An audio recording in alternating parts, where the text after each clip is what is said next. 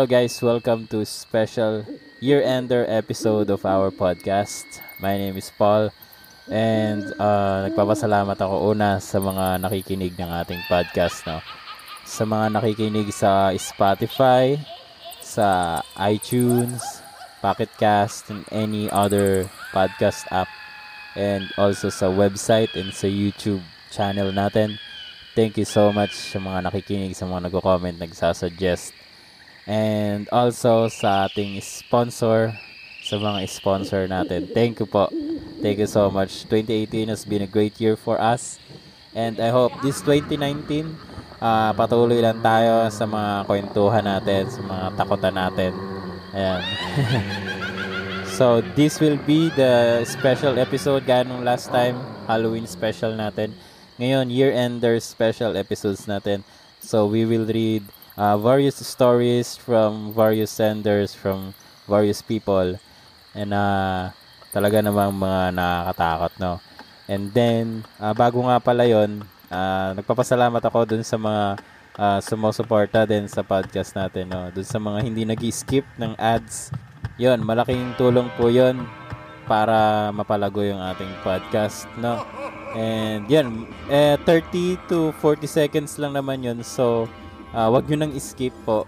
So, malaking tulong na rin po yon para mapalago, mapaganda pa natin yung ating mga episode. Ngayon, uh, nakabili na ako ng microphone. Yan, dahil dyan sa mga ad- ads na yan. So, patuloy lang po tayo. Salamat po sa mga hindi nag-skip. And dun sa mga nag-skip yon uh, reminder ko lang yun. Mali, malaking tulong na rin po yon no, na para ma-sponsoran o matulungan yung podcast natin, no? Kasi, ano eh, may sponsorship naman po yun. And, kung afford mo namang sponsorship, yun, $4, 5, eh, and no, $10 and $24 monthly. Yun, malaking tulong din yan sa mga nag sponsors Kung nais nyo pong sponsoran yung ating podcast, punta lamang sa anchor.fm slash kwento slash support or sa ating Patreon na patreon.com slash kwento. Doon para may mga exclusive episodes din yung mga walang advertisement para sa inyo po yun. So without any further ado let's start this episode. Ito ang unang kwento natin from Lime Gwyn. Sabi niya there is this thing beside sa pinto ng banyo namin it's a white entity pero hindi ko siya nakikita palagi. Minsan nga kapag dumadaan ako, I feel chills. Mula pa nung bata ako hanggang ngayon. Kaya ngayon, sanay na ako. I even tried measuring it through the years. I am 5'11 and around nasa hanggang balikat ko yung white entity. I, ho- I have no idea if lalaki or babae. Wala namang buhok so uh, yun. Hindi ko iniisip na white lady. And pwesto na tong banyo namin ay nakatutok sa hagdan namin kaya kumakaripas ako ng akyat kapag kinikilabutan ako bigla. Yon. From Lime Green. Yan lang yan. White entity. Ay, ito nga. Yung kanina ay kahapon I bought this cat. Si Ion. Persian cat siya. And then dito sa apartment ayaw niya bumaba, natatakot siya. Lagi siya nakatingin dun sa may, sa baba basta. Tapos para siyang takot na takot. Ewan ko baka may nakikita siya. So, bahala na. Obserbahan ko pa siya kung ano nga yun. Pero nat- siguro dahil naniniga, naninibago pa siya sa lugar. So, yun, siguro. Pero kung something uh, not uh, unnatural nga, o something paranormal, bahala na. Tingnan natin, obserbahan natin siya. Kasi kahagabi, nasa baba siya tapos hindi na siya makaakyat. Nandun siya sa may hagdan. Parang takot-takot. So, yun. Tapos kanina tingin na tingin siya doon. Tapos ayaw niyang bumaba kahit may pagkain. So, yun. Titignan natin. Yan, segue lang yun. Ito, from uh, anonymous user. I saw a big ass wing creature on my way to a mountain resort in Cebu 10 years ago. It was full moon and wingspan was larger than the silhouette of a nearby coconut tree leaves. Me and my friends were at the back of a pickup because the inside was full and I was scared shitless. The road to the resort was typical province road without any houses. So yun, may nag-reply. Tinanong niya, is it Mount uh, Mount View or Taps area? We used to live in Lahug. My roommate said they saw something flying over our roof when they went stargazing one night. I was downstairs when I heard them running down. No, I mistyped. Sagot niya. It was a hidden valley in San Fernando. Ayun. Sabi naman ni Jaco Nedrom, Jaco Nedrom. I met a black creature with wings. Parang yung mga halimaw sa cartoons, mahaba ang tenga, bibig dila. Once they were playing. I once when we were playing tagu-taguan back when I'm still a, a kid. He's screaming at me and waving his wings like he wants me to go away. I ran for my life and screaming while crying. I even left my sleepers because of my adrenaline shit. Now that I'm a, that now that I'm an adult, I don't tell this story anymore because I don't uh, it's not believable. I will never forget his face and his voice, but I hope that he already forgotten me. Makatakot nga yun. Sabi naman nito ni Sir Porken, My office in Ayala was once a clinic for a for a terminally ill patients. One time, I got uh, I got my shirt pulled by something. Short short story pero ma ano. Ito naman next uh, from anonymous. I was on this camping trip Granted, it was just a friend's big ass backyard, but the story is uh, most of the guys wanted to go down the hill to catch some spiders near the river. Me, being the fagot who was still afraid of the dark at that time, decided not to come with them. Having nothing to do, I decided to set up the sleeping bags inside the tent. After I was done, I went out to take a piece near near a line of trees. And that's when I saw it. This effing white as effing white, glowing fro- uh, uh, glowing form. It seemed to be glowing by how unbelievable, unbelievably white it was. A few meters from where I was pissing, I stared at it, trying to comprehend what the f I, what the f I was seeing. I don't understand the shape of the shape at first. Then it it hit me. The hair was messing up the form. I was uh, it was a white lady. Uh, ayun, I was like, holy F. Is is this for real? After the last couple of drops, I zip up my shorts and effing grab a rock.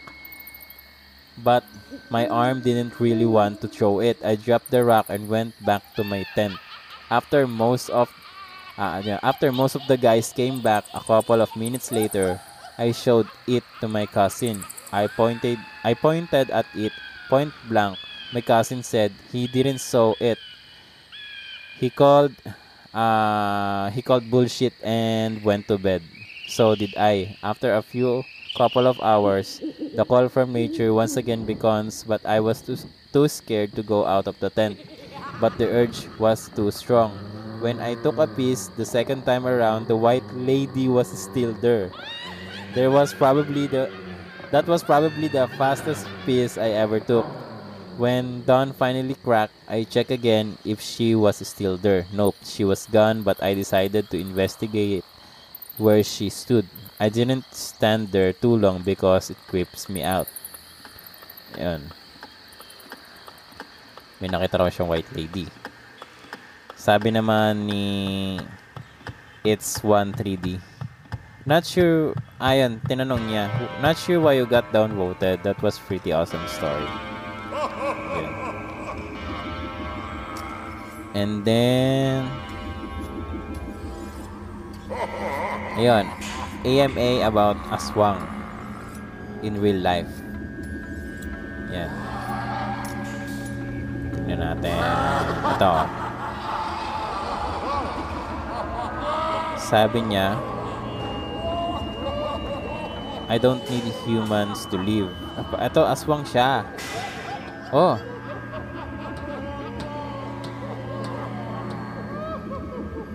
Yan, AMA about sa mga aswang. Ito. Sabi, I'm not, uh, I don't need humans to live. I survive on low carb, high fat diet of bacon and lechon. Especially, shout out to my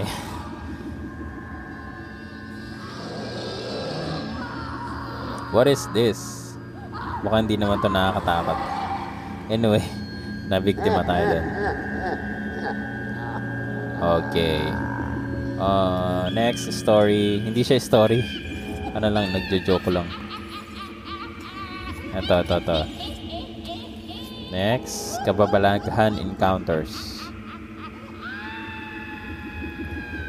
Um, what is this? Okay. I'm from sunny county.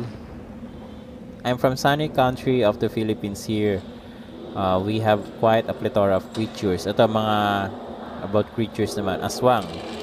Most famous creature, it's a shape-shifting monster or ghoul that's the equivalent of a vampire here. It can turn into a dog or pig. They fed on unborn fetuses and livers and innards. They're scared of salt and garlic. Manananggal type of ghoul, uh, pretty girl by day, baby eating monster at night, sprouts wings and can separate her torso from her hips. She uses her long tongue to suck out unborn babies from pregnant women. Scared of stingray, st- stingray tails as webs, garlics, and salts. You can put salt or, or ash on the lower half so it can reattach itself she can survive sunlight in her monster form. And then Chanak, abort the, aborted fetuses that turned into a scary, ugly creature to seek vengeance on the life they were denied. It'll lure you by turning into a normal baby, then crying to lure some victim. Then they'll kill and eat the victim up. Tikbalang. This is my favorite because it's fascinating. It's creature with a horse head and feet, but the torso of a man. Think anthro horse or horse furry. They're they're known for liking hot village chicks and raping them or courting them, and for being mischievous as hell. You can tame one by riding one like a rodeo cow- cowboy without letting go and plucking one of the three spines or golden hair. They'll be yours. They'll be your servant. Duende. Ito. They're kinda like tiny elves, you know, like brownies. They can be nice or mean. Nuno sa punso. Irritable dwarves or elves that often lives in anthills or mounds of soil. Say tabi po when whenever you pass by one or else they make you sick or make your balls swell and, sh- and shit. Okay. Capre. They're black, hairy, smelly giants that live in baleta trees. You guys call them banyan trees or strangler figs. They like smoking giants, tobaccos, and cigars. Uh, pretty chill. You can make friends with these guys. They like scaring people too. Sirena, mermaids, our version of mermaids. And yan, guys. So, uh, yan more of these uh, Philippine creatures, mythology sa future episodes ng podcast natin. So, stay tuned. Uh, I have all this planned na. So, yon stay tuned lang. So, makikilala nyo pa sila yung mga kwento about sa kanila. Makikilala nyo pa about sa mga aswang, ganyan. And then, horror stories. another horror story from Garod. A small plane of my country's Air Force crashed into the sea near my parents' house. My brother and I rushed to the beach and took a small boat, rowed toward the survivors. If I remember correctly, there were 13 of them. My brother, who was a good swimmer, swam for those who were struggling to stay afloat. Luckily, one pastor also swam toward us and helped keeping uh, keeping the others afloat while I pulled those who were seriously injured on board. After 15 minutes later, the, co- the, the Coast Guard came and took over. That day, I had an experience of a lifetime. Ano yon? Kwento ba yon? Okay, near death experience. Okay. Okay, ito. Hindi to tungkol sa aswang guys. Ang kwento ko sa inyo ay patungkol sa alien. Naniniwala ba kayo sa alien? Sa UFO? Nung una di rin ako naniniwala sa ganyan. Napapanood ko lang kasi mga palabas na yan. At di pa ako nakakita ng alien at UFO. Kaya, di ako naniniwala. Marahil madami din sa inyo ang ginaniniwala pero totoong kwento. Pero pero itong kwento ko sa inyo ang magpapatunay na totoong alien at UFO. Kamakailan ko lang napagtanto na totoong mga ito. April 8, 2018. Kasama ko ang aking BF na mamasyal sa Samar. Doon kasi ang kanilang probinsya. Tumambay kami sa dagat at umupo sa buhanginan kapag kumakain, habang kumakain ng patata. Di ko na sabihin kung sang dagat ito. Mga wan ng madaling araw, nagkukulitan kami, naglalambingan, nagkukwentuhan hanggat sa may nakita kaming kumikinang sa di kalayuan kung saan kami nakaupo. Di namin ito pinansin, patuloy pa rin kami sa paghaharutan namin. sa kwentuhan hanggang sa may narinig kami na parang nasisirang kawayan sa di kalayuan. Maingay, ito, maingay ito. Pero nakakapagtaka na hindi masakit sa tenga ang malakas na tunog. Inaya na ako ng BF ko na puntahan ang kumikinang na ito. Habang papalapit kami, bigla na lang tinakpan ng BF ko ang bibig ko at nagulat ako nang may binulong siya sa akin na wag akong maingay. Dali-dali kong tinignan at tinit at tini- tinignan ang mga tinitingnan ng mata niya na nanlaki.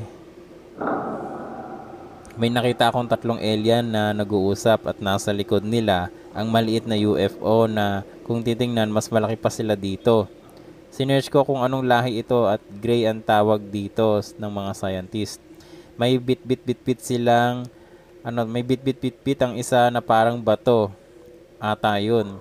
At tinitingnan nila habang nag-uusap. Walang tunog ang usapan nila kundi tinginan at tanguan lang.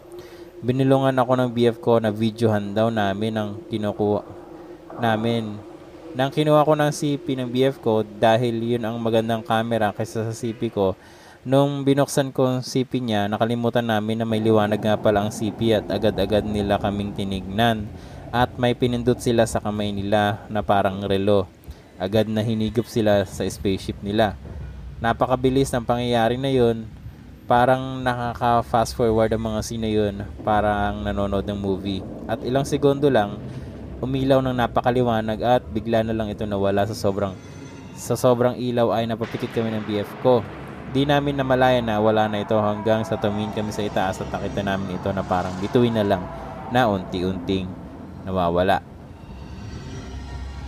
Ayun. Itago nyo na lang po ako sa pangalang Angela. Gusto ko lang po i-share ang experience ko about aswang. Actually, hindi pa din po ako makapaniwala na totoo pala talaga sila. Ganito po kasi yun. Nakatira kami dito sa Ilocos.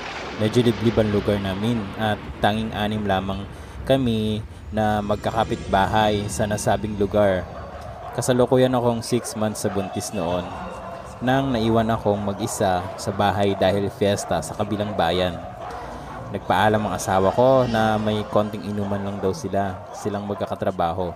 So pumayag naman ako kasi uh, ang asawa ko napakabait naman niya kaya naisip ko na hindi naman siya gagawa ng masama kung papayagan ko. Sabi niya hanggang 7pm lang daw uuwi na siya pero 11.30 na wala pa din siya. Hindi na ako mapakali ng mga oras na yon para bang init na init yung pakiramdam ko. Maya maya may nadinig ako sa labas na parang lumalakad.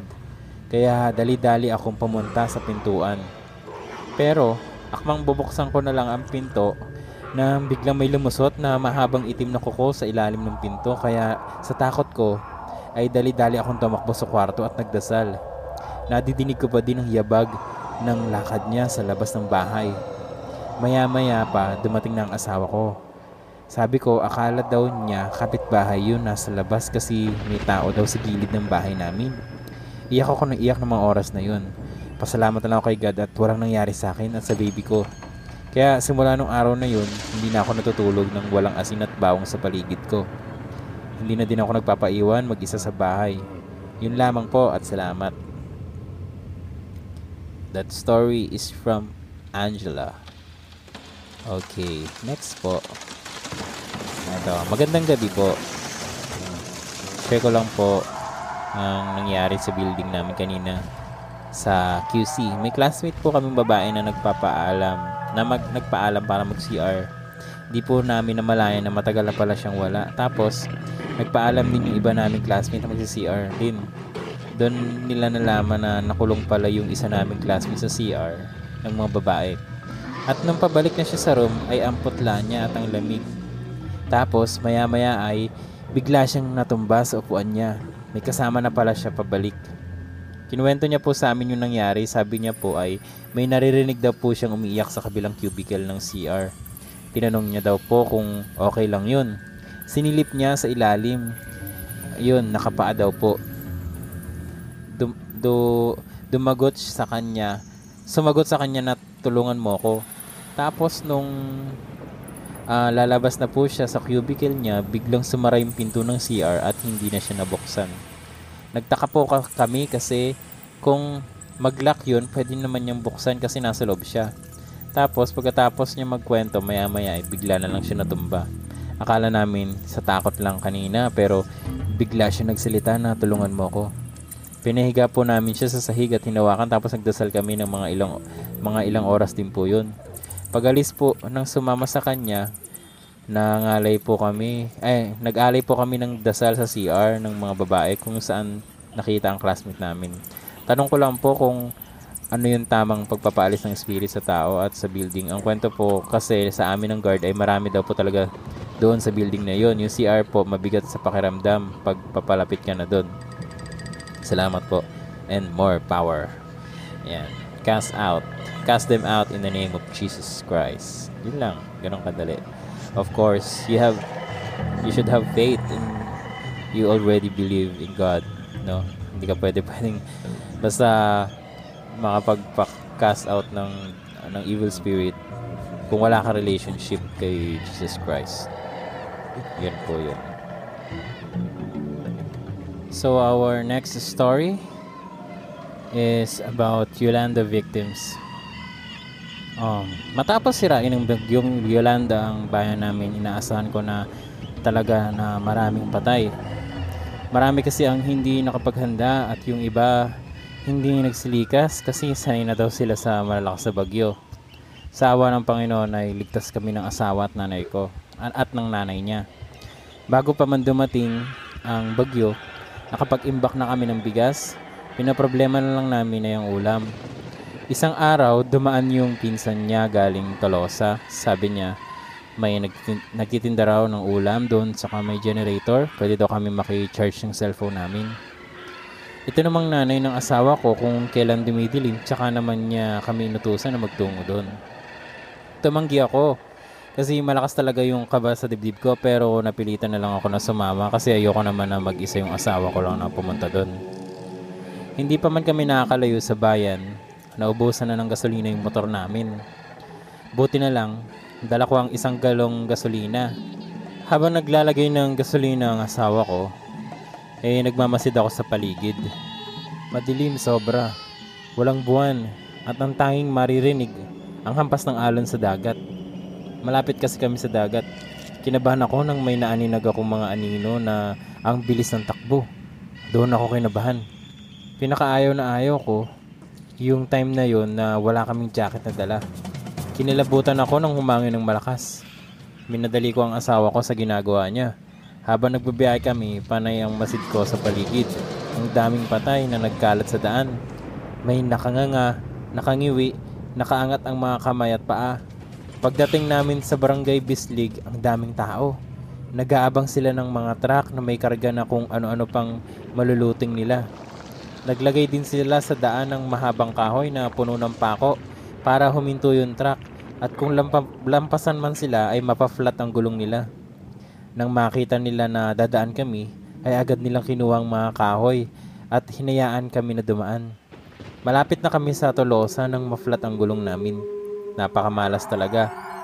Imbis na maghanap ng ulam, Hanap na lang kami ng vulcanizing, ang layo ng agwat nila. At lahat ng madadaanan namin na vulcanizing, walang gum. Yung pangtabal ata yun sa goma.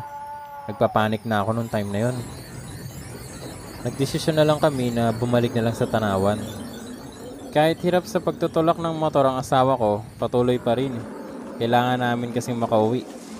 Nadaanan na naman namin yung mga tao na nag-aabang ng truck. Sa pagkakataon na yun, hinadali na sila. Isda yung karga ng truck. Nakipila na rin ako. Isip-isip ko naman na baka swertein ako dito. Pero malas pa rin talaga kasi mga lalaki lang ang nakakuha doon. Kaming mga babae lang ang pumipila. Nanlaki bigla yung mga mata ko nang may humipo sa puwet ko. Minamanyak na ako ng lalaki. Napansin ng asawa ko yun. Bigla niya akong hinila at sinabi na huwag daw akong magtyaga sa kakapila kung mamanyakin lang din daw ako at kung wala naman daw akong makukuha. Yung ibang tao doon, maangas, baka pagtripan pa asawa ko, kaya ako na lang ang pumila. Lakad na naman kami. Naawa na ako sa asawa ko kasi hingal na hingal na siya tapos sobrang dilim pa ng dinadaanan namin. Tinulungan ko rin siya na magtulak. Ang bigat sobra. Pati ako hinihingal na rin. Maya maya pa, napaaray ako nang may bumato sa ulo ko. Tapos napaupo ako sa sobrang sakit. Dinaluhan ako ng asawa ko at nagpalinga-linga kami kung may tao. Nang may makita kaming mga maliliit na liwanag na palaki ng palaki.